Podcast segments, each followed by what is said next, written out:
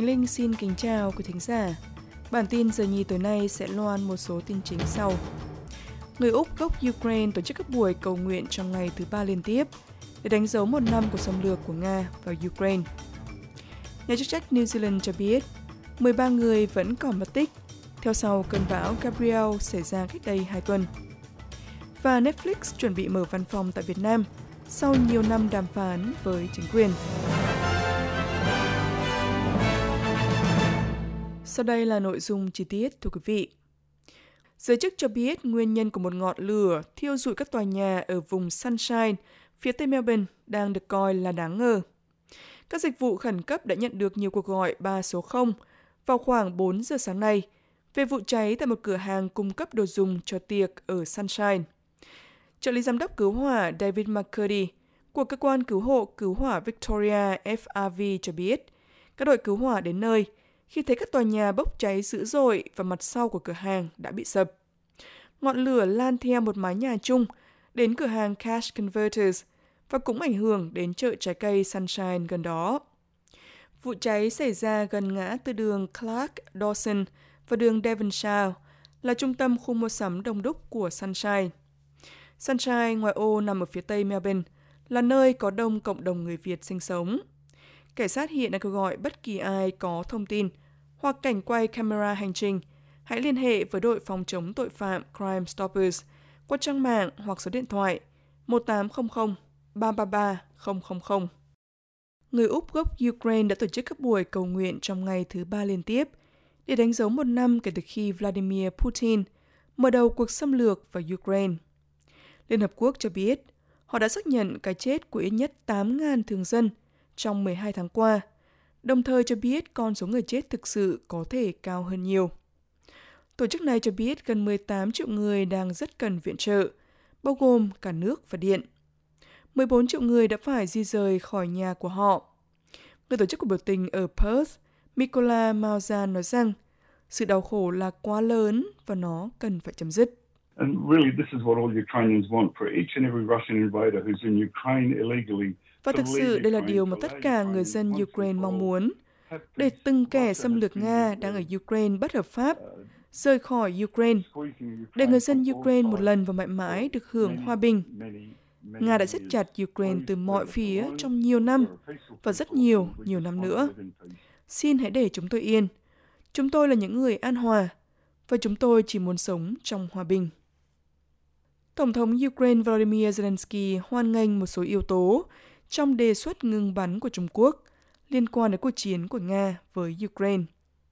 Bộ Ngoại giao Trung Quốc đã công bố kế hoạch 12 điểm thúc đẩy các cuộc đàm phán hòa bình, thế nhưng không kêu gọi rút quân đội Nga khỏi Ukraine. Tổng thống Hoa Kỳ Joe Biden đã bác bỏ kế hoạch này, nói rằng không có gì trong đó có lợi cho bất kỳ ai khác ngoài Nga. Ông Zelensky nói rằng ông rất muốn khám phá cách mà Trung Quốc có thể hỗ trợ chấm dứt xung đột. Thế nhưng nói rằng, bất kỳ kế hoạch hòa bình nào cũng phải bao gồm việc Nga rút toàn bộ quân đội khỏi Ukraine.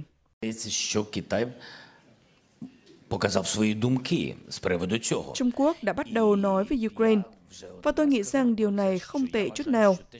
Câu hỏi đặt ra là điều gì sẽ theo sau những lời nói, bởi vì bạn và tôi là con người, và trong chiến tranh, chúng ta phải hiểu lời nói chỉ là lời nói, Mọi người nói điều gì đó và mấu chốt nằm ở các hành động.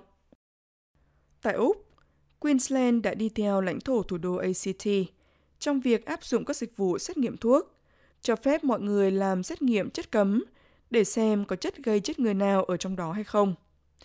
Bộ trưởng Y tế của tiểu bang Yvette Dath cho biết, sự thay đổi chính sách là sử dụng nhiều chiến lược can thiệp hơn để giảm tác hại liên quan đến ma túy, đặc biệt là ở giới trẻ. We know simply saying drugs are bad and harmful. Chúng tôi biết rằng việc nói đơn giản rằng ma túy là xấu và có hại không khiến mọi người ngừng sử dụng chúng. Chúng ta phải thử những sáng kiến mới, nhưng những sáng kiến mới dựa trên bằng chứng, và đó chính là việc kiểm tra thành phần ma túy. Bà nói rằng các biện pháp này không tước đi quyền hạn của cảnh sát đối với các tội tàng trữ, cung cấp và buôn bán trái phép chất ma túy. Chi tiết về cách các dịch vụ sẽ được thực hiện hiện đang được hoàn thiện. Bộ trưởng Dath cho biết, chính quyền tiểu bang đang phát triển các giao thức dựa trên các thử nghiệm thành công ở ACT. Một nhóm gồm 20 người thổ dân và dân đảo Torres Strait thuộc cộng đồng LGBTIQ+, đang mừng cuộc diễu hành Sydney Mardi Gras đầu tiên của họ.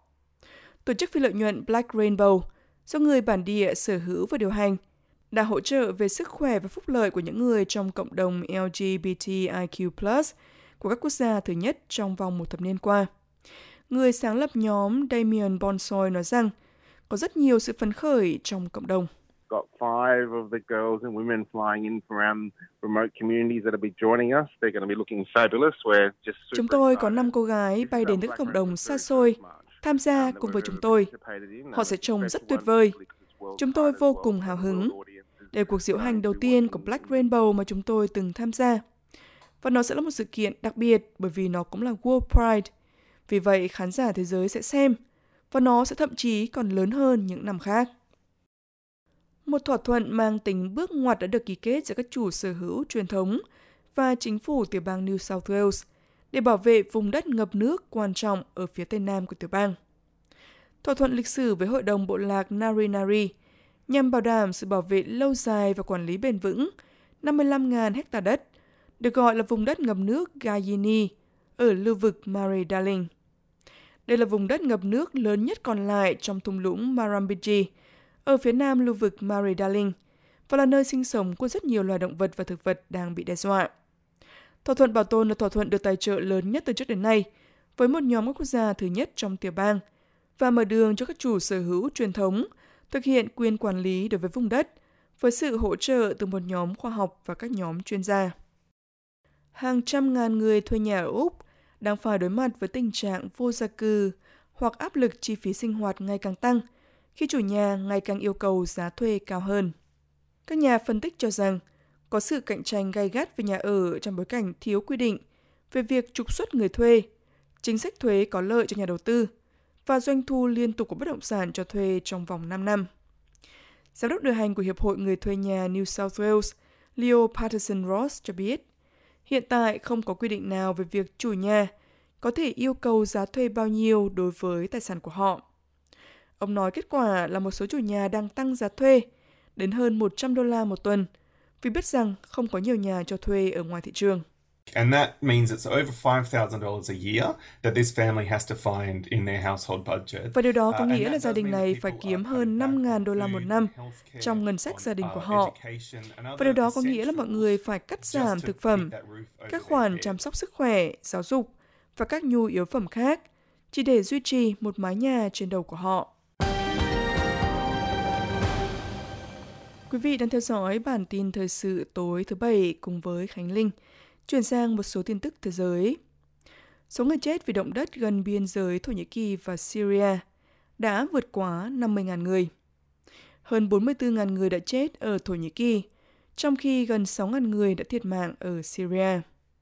Hơn 160.000 tòa nhà đã sụp đổ hoặc hư hỏng nặng trong thảm họa, dẫn đến khoảng 116 triệu đến 210 triệu tấn gạch vụn Chính phủ Thổ Nhĩ Kỳ đã cam kết xây dựng lại nhà cửa trong vòng một năm. Thế nhưng tình nguyện viên cứu hộ Sami Karabogek cho biết trong thời gian chờ đợi, tình trạng thiếu lều để làm nơi ở cho người dân vẫn là vấn đề lớn nhất. Because on the day of the first earthquake, people were left in the rain and they Bởi vì vào ngày xảy ra trận động đất đầu tiên, mọi người bị bỏ lại dưới mưa và họ chật cứng trong ô tô và họ phải ở cùng với người già, người bệnh và trẻ em. Đó vẫn là vấn đề lớn nhất.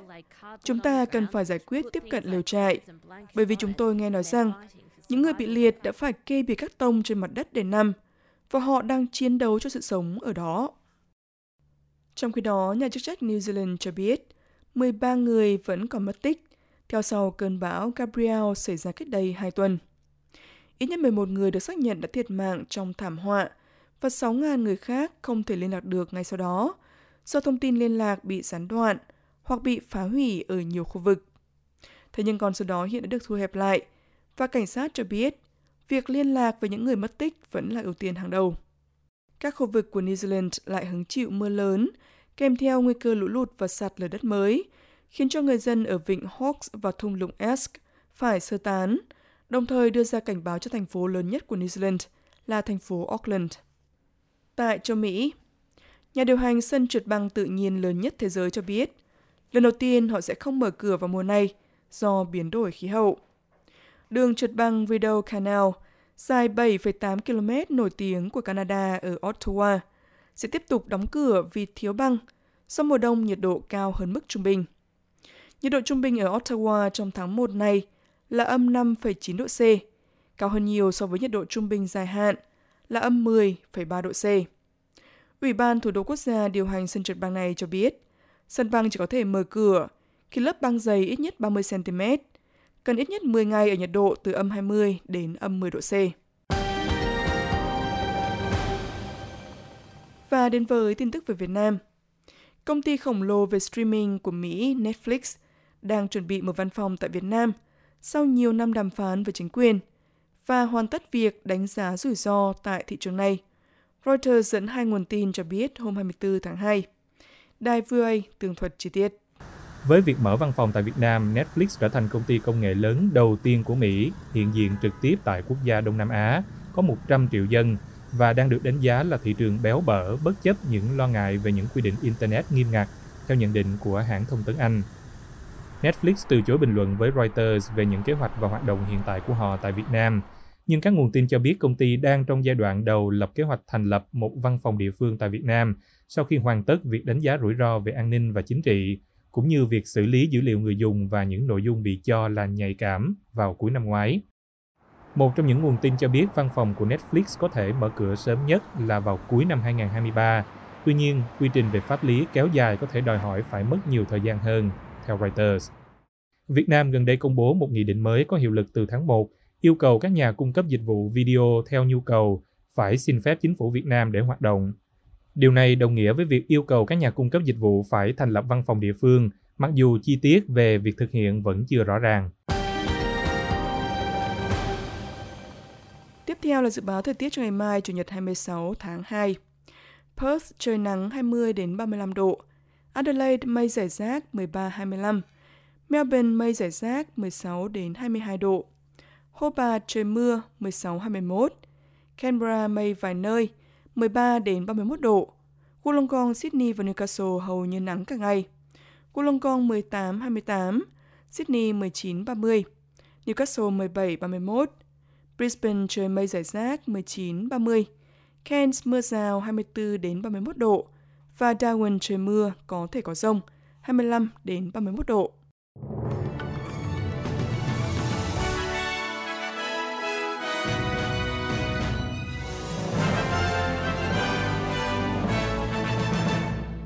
Quý thính giả vừa nghe bản tin thời sự giờ nhì với một số tin chính.